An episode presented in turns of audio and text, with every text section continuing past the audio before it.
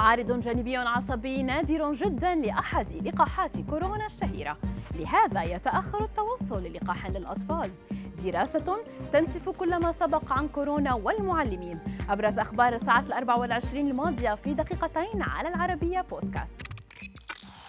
أعلنت الوكالة الأوروبية للدواء أنها أدرجت متلازمة جيلامبيري الاضطراب العصبي النادر كعارض جانبي نادر جدا للقاح أسترازينيكا المضاد لكوفيد 19 وأوضحت الوكالة أنه لغاية ال 31 من يوليو تم الإبلاغ عن 833 إصابة بهذه المتلازمة العصبية حول العالم.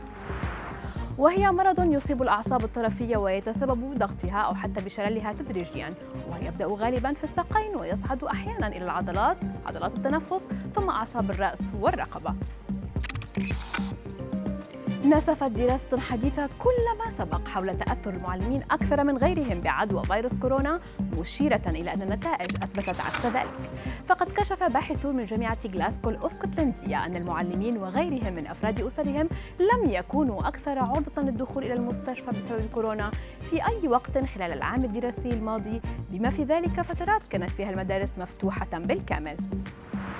كما كان المعلمون أقل عرضة بنسبة 23% لدخول المستشفى بسبب الفيروس مقارنة بغيرهم من الموظفين بعد تعديل عوامل مثل العمر والجنس والعرق.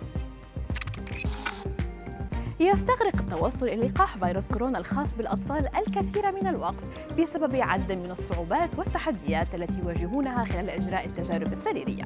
فقد كشف تقرير أن إحدى التحديات هي الحفاظ على الجرعات الخاصة بالأطفال عند درجة حرارة معينة عند نقلها إذ قد يؤدي الخطأ إلى جعل اللقاح غير فعال.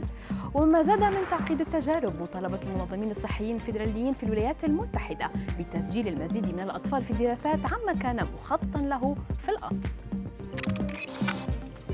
يحتاج المخ إلى أن يتم تناول أطعمة مناسبة تجعله يعمل بشكل صحيح.